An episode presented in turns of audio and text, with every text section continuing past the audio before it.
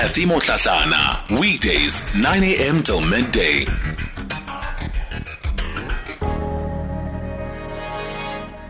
All right, we continue the conversation on the talking point. It's eight after um, 11 o'clock. Again, I'm going to kick off this hour by saying I'm so sorry for um, all of the difficulties that you have been experiencing when it comes to um, our frequency this morning, our signal.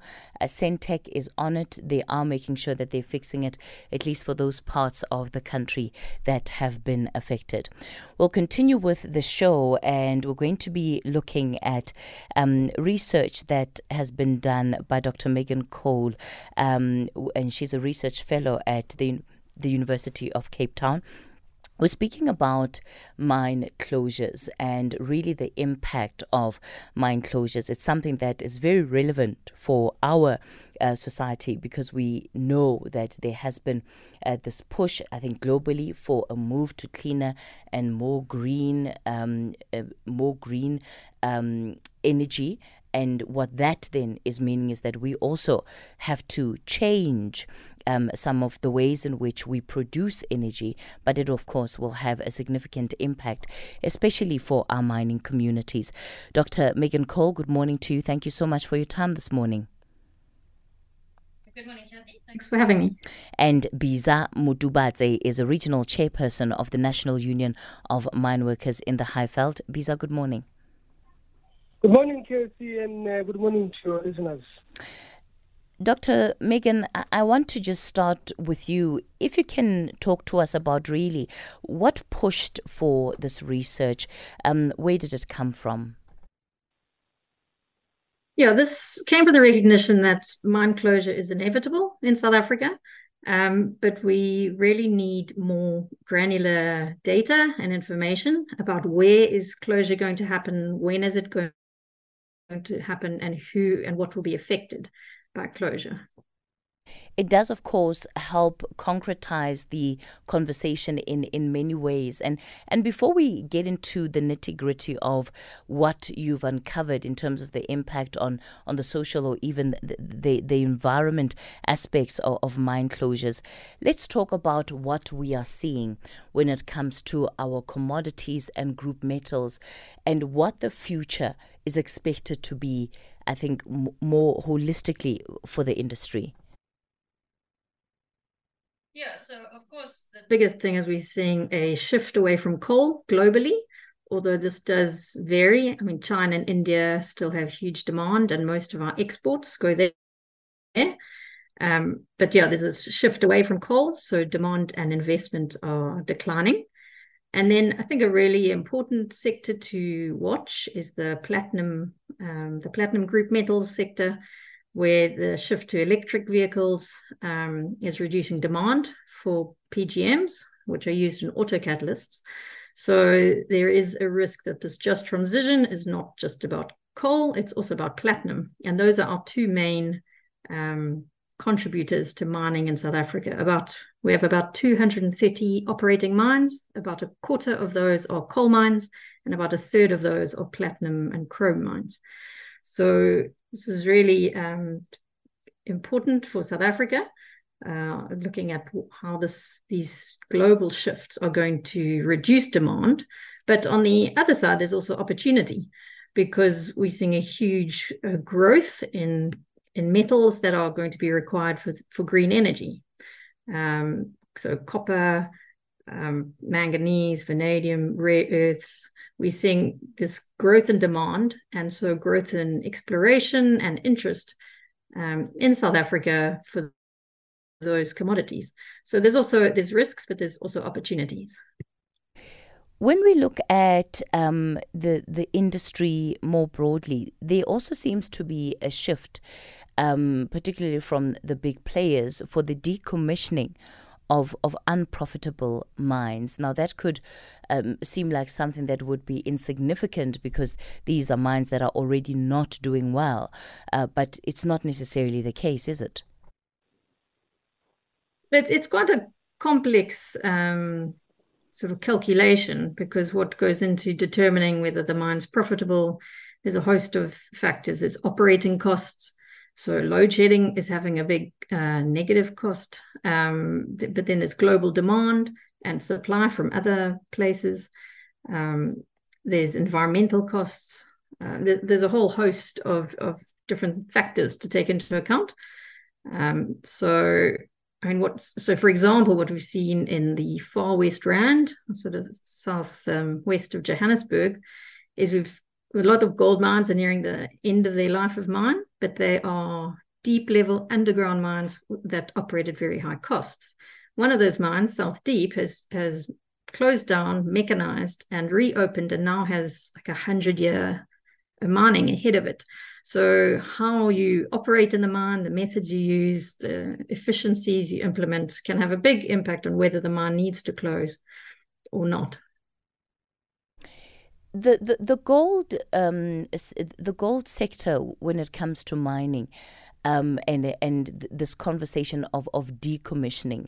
Where are we with that? Because one also gets the sense, at least from um, part of your report, that the gold mine sector is also going to be quite severely affected. Yeah, and that's uh, largely because we've been mining those areas since the 1880s. So we've had a 140 years of gold mining in the Witwatersrand. And so we're just coming to the end of the resource. Um, those are very difficult mines to operate because uh, we're already at, we have the deepest mines in the world uh, in that area. Um, they go down to three kilometers deep. And that makes it just it's very difficult technically and also for the people working down there um, to operate at a, a cost um, that is financially viable. So those that's where the risk comes there is we're just sort of coming to the end of the resource. So what then were you looking at when you were uh, trying to answer this question of what the impact of mining closures would be? Yeah, so we looked at the social, economic, and environmental impacts, so all risks. And what this is really a national study to try and get a sense of where are the areas we need to prioritize? Um, where should government focus their their programs and interventions? Um, and and also to communi- communicate to the communities and put the information in their hands and just say you're living close to these mines and these are the um, this is when they're likely to close and these are p- potential impacts so um, we put together a whole host of indicators. So what, what could we, said, what could we measure? Um, and so, so on the social side, how many jobs will be affected? How will the local economy be affected? How big is the population that's exposed to this closure? Um, so there's a whole host of indicators to say, okay, well, w- which areas are at greater risk than others? So it's a, a comparison of all the mines in the country. Um, and then you can compare different commodities, different provinces. Um, and then it also comes with a huge, uh, rich data set that then can be interrogated by government, by the mining companies themselves, by the communities, by civil society. Um, so it was really trying to put information in the hands of people who have to make hard decisions um, or have to adapt to the change, the transition that's going to happen. Bizzah, let me bring you in here because, of course, this has also been um, a national conversation, and unions have been uh, partly at the forefront of this conversation, mostly arguing uh, for the non closure of these mines. When you sit and look at where industry is moving to, what position do you take? Um, firstly, we we want to indicate as the National workers that um, as, as things stand, to predict of the future of, South Africa without, without mining. And because this is the backbone and, and of the countries, and it talks to economic activities, it, it employs particularly the we are all right, Bizzah, we're going to have to try and get you back on the line. Unfortunately, um, that line is simply not great. Apologies for that. Uh, so, Megan, let me continue with you then. I want to talk about what you have found in your research, and in particular, the mines that are facing the highest risk of closure now and which parts of the country they lie in. Hmm. Yeah, so what we see, there's about 48 mines that have a life of mine of 10 years or less. So in the next decade, um, they are likely to close. This is um, this is based on the current uh, reporting from mining companies, and if you know the prices change or operating costs change, those numbers could change. But yeah, we've probably got about 50 mines that will close, and the majority of these are coal mines in Mpumalanga and a few in KwaZulu Natal and then some mines in the gold mines in Gauteng and Free State. So that's those are the biggest risk. Um, when we look at the impact, right, there is an entire ecosystem that is built around mining. So the conversation around closing a mine has to then also take into account that ecosystem. What have you found to be um, the impact of the mine closures that have already taken place so far from what you're able to see in your study? Yeah, so this, this study is really looking forward, saying which operating mines will close in the future. It's it's not particularly focused on our past, but um, have done some research on that, looking at the main areas in South Africa where mines have closed, and that being the copper belt in Okiep, so that's Namaqualand in the Northern Cape, um, we've seen all the asbestos mines closing when the health issues were raised. Um, we've seen tin mines closing up in Limpopo. And then I think most interesting for the, the present time is the closures in the in the Free State goldfields and also the coal mine closures in KwaZulu Natal. In the 1980s and 1990s, we actually saw a huge number of coal mines closed in KwaZulu Natal. About 25,000 people lost their jobs. Um, but there's very little sort of re- research on what actually happened. Um, uh, what is available is shows that there was a shift to tourism. So I mean, this this this looking for economic diversification. What are the alternative um, economic activities that can be done in those areas? Um, but we don't really have uh, sort of a great set of case studies on successes and how to do this best. Um, I think what's critical is is planning in advance instead of waiting for closure to happen.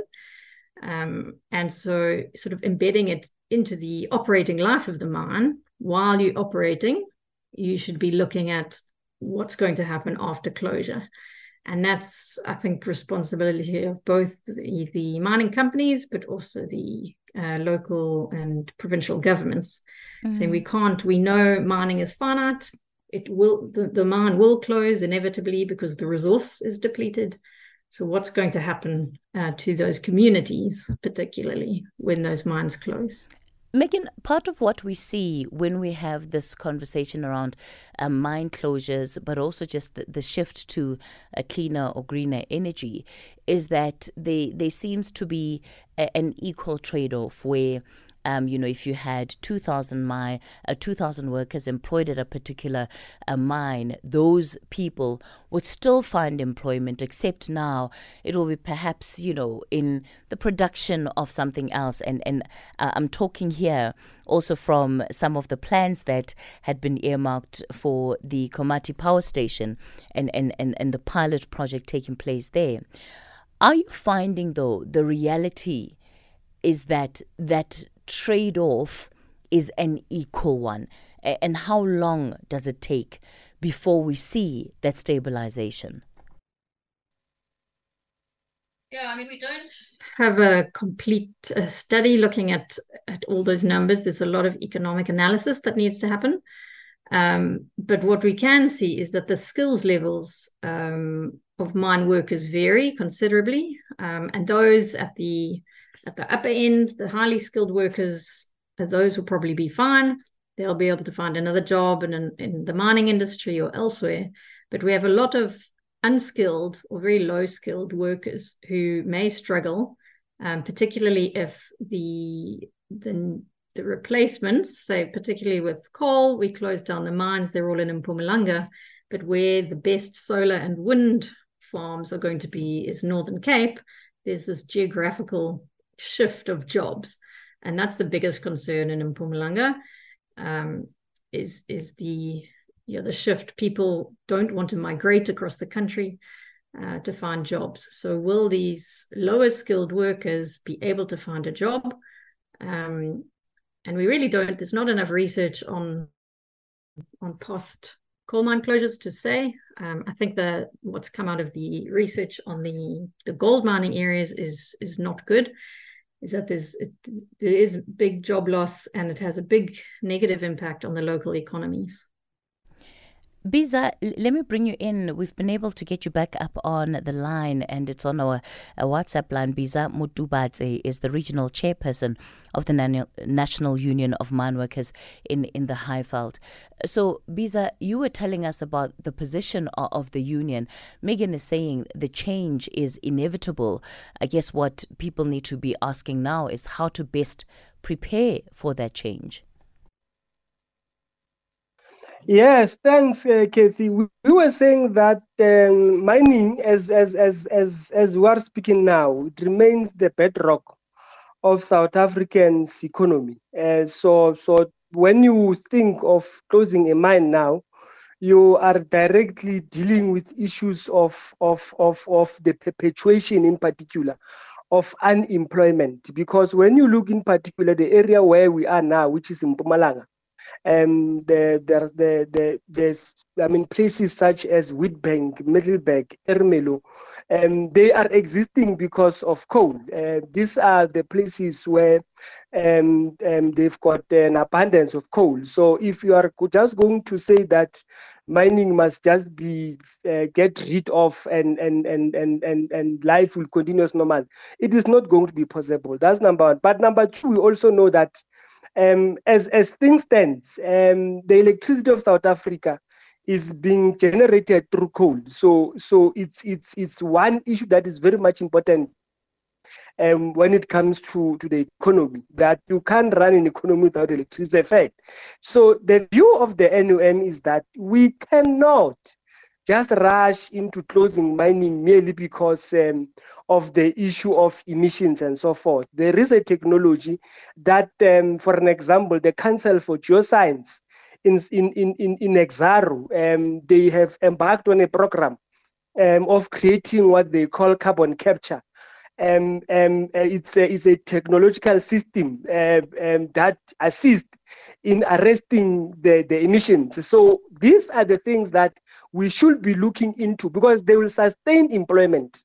Because these mines and these power stations, they employ so many people as opposed to the solar system that one can refer into. So we are saying that for the country to be able to move forward in terms of making sure that its citizens are employed, we should look into what Exxaro uh, has embarked on because um, from where we are seated, there's nobody who came and said that carbon capture cannot work and carbon capture cannot assist. So we need to use carbon capture so that uh, in the process, everybody can still remain employed and mining can continue. And by the way, it is not only in Mpumalanga, even when you look into China, and uh, uh, South Korea, they are embarking in carbon capture because these are the countries that are saying we are responsible and we don't want a situation where we'll find, we'll find our citizens uh, being unemployed. But the reality of the matter, Kate, is that when you look into these places that we have just uh, mentioned, you can't have an economic activity without mining in those areas. So, what then is the best thing to do right now, Bizzah?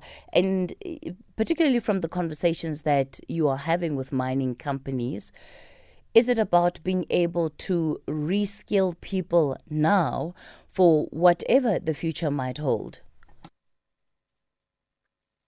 Look, we were misled when Komati was uh, shut down that people will be reskilled and they will have a, a program of agriculture uh, whereby people will be then be uh, reskilled and, and, and participate in that particular um, um, agricultural uh, program. But as we are speaking with you now, Nothing is happening there. Komati is closed. People who are residing uh, uh, next to Komati, the pe- people in Middelburg and people in Bank are suffering. They remain unemployed.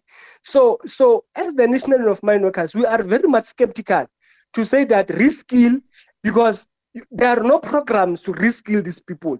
There are no programs that says after reskilling, this is how people will then continue um, um, um, um, getting employment and, and so forth. Because the result of the matter is that we need people to be employed so they can be able to feed their families. But as we are speaking, the closure of that power station created a chaos. So the issue of reskilling, it can't be the first priority. The first priority should be to say, these are the alternatives. And as we have indicated, the alternatives that were promised when Komati was closed, they are nowhere to be found.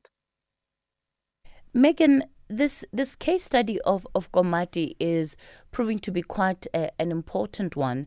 Um, Eskom did extensive research. I think there's about a 300 page uh, report that is available online before they even embarked on, on this program. and yet, we sit here today with what is seemingly um, an unfulfilled commitment, but things not really working out as, as planned. Is this a pattern that you would say you, you, you see in, in the data? Yeah, well, I think Komati is the first of what's going to be quite a few coal-fired power stations closing in the next few years, and and largely because of their age. Komati was 60 years old. It was our oldest coal-fired power station, um, and at that age, it's it's incredibly expensive to maintain. And we've got Camden, Hendrina, and Grootvlei all uh, planned according to the latest IRP, are going to be closing in the next few years. Um, so yes, this is not this is not a good uh, sign that that what was promised with Komati isn't isn't coming through, but it is the first. So hopefully we would learn the lessons from Komati um, when it comes to these other power stations. We'll continue the, the conversation in a moment. And maybe, Megan, if, if we can uh, explore what has worked, you know, do we have um, examples, whether it's elsewhere in the world, that we can be benchmarking ourselves against so that we are able to apply a formula that has at least yielded some results when it comes to cushioning the impact of the closure of mines. We'll continue the conversation in a moment. It's 11:30. Conversations that you connect with and react to. SAFM. We continue the conversation on the talking point. We're looking at the impact of the closure of mines. This is uh, the impact that that has in communities. You heard uh, Dr. Megan Cole, who's a research fellow at UCT, saying that um, we're looking at at least 48 mines um, that are going to be possibly shutting down in the next 10 years. Uh, but of course, it, she's also identified 69 mines, um, particularly in, in Mpumalanga that are at high risk of also uh, being closed down. Bizzah Motubatse is a regional chairperson of the National Union of Mine Workers in the Highveld. So, Megan, your research speaks to about 6 million people at least who are going to feel the impact of the closure of um, these mines. Uh, l- let's talk about what those, what that impact is. Have you been able to um, specifically break it down so that for the policymakers who also read this research, they know where to go um, to start planning their interventions. Yes, yeah. So one of the um, really important components of this research is identifying who are these communities that will be affected. So let's not just talk about provinces or districts or even local municipalities, but let's look at the individual villages, the individual townships, um, the individual towns that are actually going to be affected. So the six million people are, are those people living in mining towns, um, in rural villages, in these communities that are situated close to a mine, um, or is where the the bulk of the employees live um, and commute to a mine. So yeah the, the the granular detail is really important. And for each of these communities we've got a whole host of social indicators. We're looking at their education levels their um, level of basic services um, the income levels. So this whole host of um, measures to see how well could these people cope um, with closure. And then I've also looked at the local municipalities because they are the ones who are going to be going to need to facilitate a just transition. We we know mines are going to close, that's inevitable, but we have to make sure that this transition is just, that people aren't left behind. Um, and government has a big role to play here, obviously. And those local uh, governments need to to know what will be happening, when will be happening. So we look at at the economic impacts in terms of job losses, but also um, economic losses. Um, but then I also look at the um, sort of financial performances of these local governments. And uh, we know uh, many of our municipalities in South Africa are struggling. Their, um, their audit results from the Auditor General um, are coming back with, with a lot of uh, concerns raised. And so there's this concern that as this transition happens, do we actually have the capacity um, at the local government level to ensure that the people um, are not left behind? Let's speak about some of your recommendations, Megan, following this, this research. What do you advise that mining companies, that government do? Yeah, so what is what is a positive point is that these aren't all going to close overnight. This is going to be a, a slow process. Um, the mines are going to close as they, they come to the end of their resources. Um, and so we, we have time. Um, so then planning and budgeting is really important. Um, and so what what I'm doing with all this data is saying you really need to consider a whole host of different aspects. You need to look at the environmental aspects, you need to look at the social aspects, the economic aspects, and the governance aspects.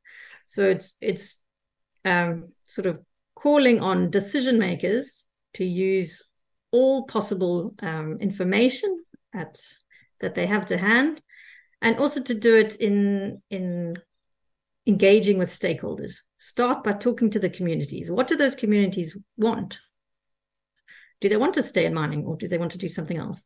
Engage with the mining companies uh, engage with civil society more broadly there needs to be you know a, much broader conversation about all the, the, the possibilities and something that's been um, interesting in the research is looking globally, what's what's happening uh, at the international level, and this is this is a global challenge. Mine closure is a challenge in every country, um, but there's some very interesting research showing different different ways we can use the land and different economic activities. And so we instead of just having sort of one one option, we actually have a whole host of options. And it's sort of just considering what are all our options up front, and then what does the data say about the viability of those, and then what do the people actually want and what's what's possible. Lucky in Pretoria East um, is asking Bizzah, and this is a question for you. Um, he says that your guest from the trade union is not answering the question on mines that are not economically viable, how do you keep such a mine open as a mining company? Are there, are there solutions or even alternatives that you as um, unions are, are bringing to the table? Well, we, we always do. We always do. If if if a mine is not running um, uh, in a manner that it was expected, um, the mine bosses will always approach us and will always bring suggestions as to what is it that uh, should happen. Because um, when a mine is is is, is closing uh, it, it it affects many people. So we always bring solutions and suggestions to those mines as to say this is what maybe the mine bosses must do so that they can be able to to make profit at the end of the day. Because we still want to see the employees uh, and in many cases, the employees of those mines are the ones that are residing um, uh, not far from the mine. So we still want to see them uh, uh, employed and, and so forth. But again, you know that when a mine is, is closing, it, it, it, it increases the the the, the number or, or, or, yeah the number of people who are unemployed. For an example, I think we're above just 32% in South Africa. So once you close a mine, it goes up. So th- these are the things that we always try to avoid as a trade union. And there are many mine bosses who have uh, approached us to say we are not making a profit. We have got these challenges. What we do, and we give uh, uh, uh solutions and, and suggestions to those mine bosses. Do you find that the the the consultation visa with stakeholders takes place in the way that that Megan has said that the conversation around closures really has to begin with communities and and what they also want to see happen um, in their area.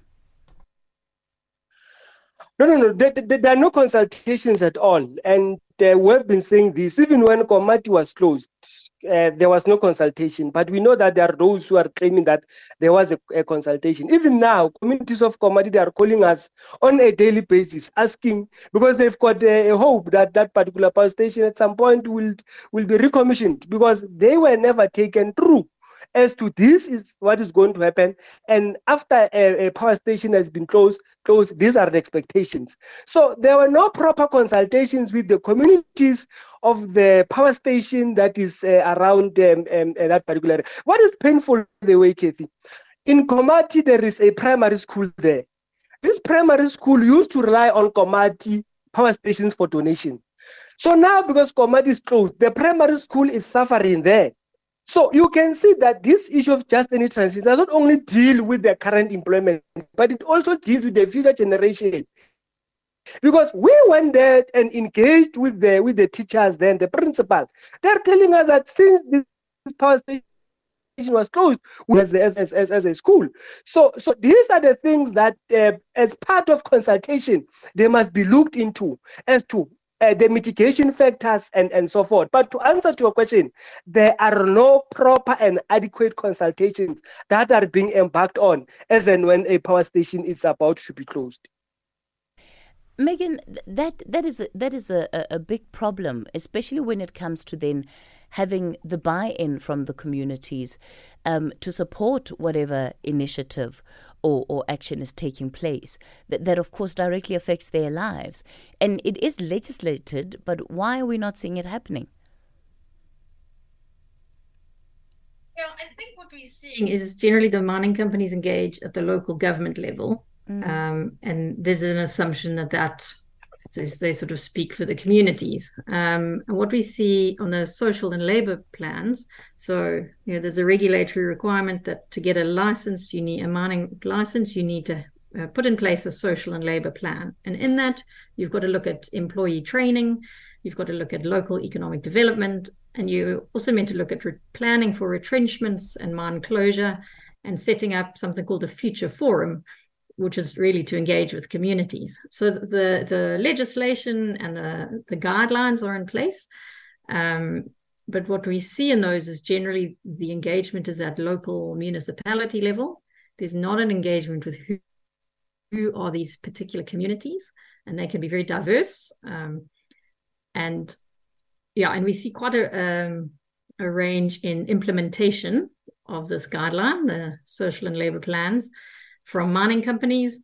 They approach it in different ways. And what we need to see is the Department of Mineral Resources and Energy actually um, monitoring the implementation and ensuring that uh, how it's done meets the guideline and, and what's, what was envisaged um, initially. I want us to speak about the issue of the environment, um, again, because it's also a big one. Um, mm. How mines are closed has a huge impact on the ability of the communities in which they were operating to actually be able to create new avenues, um, new channels of, of income. What are we seeing in, in that regard?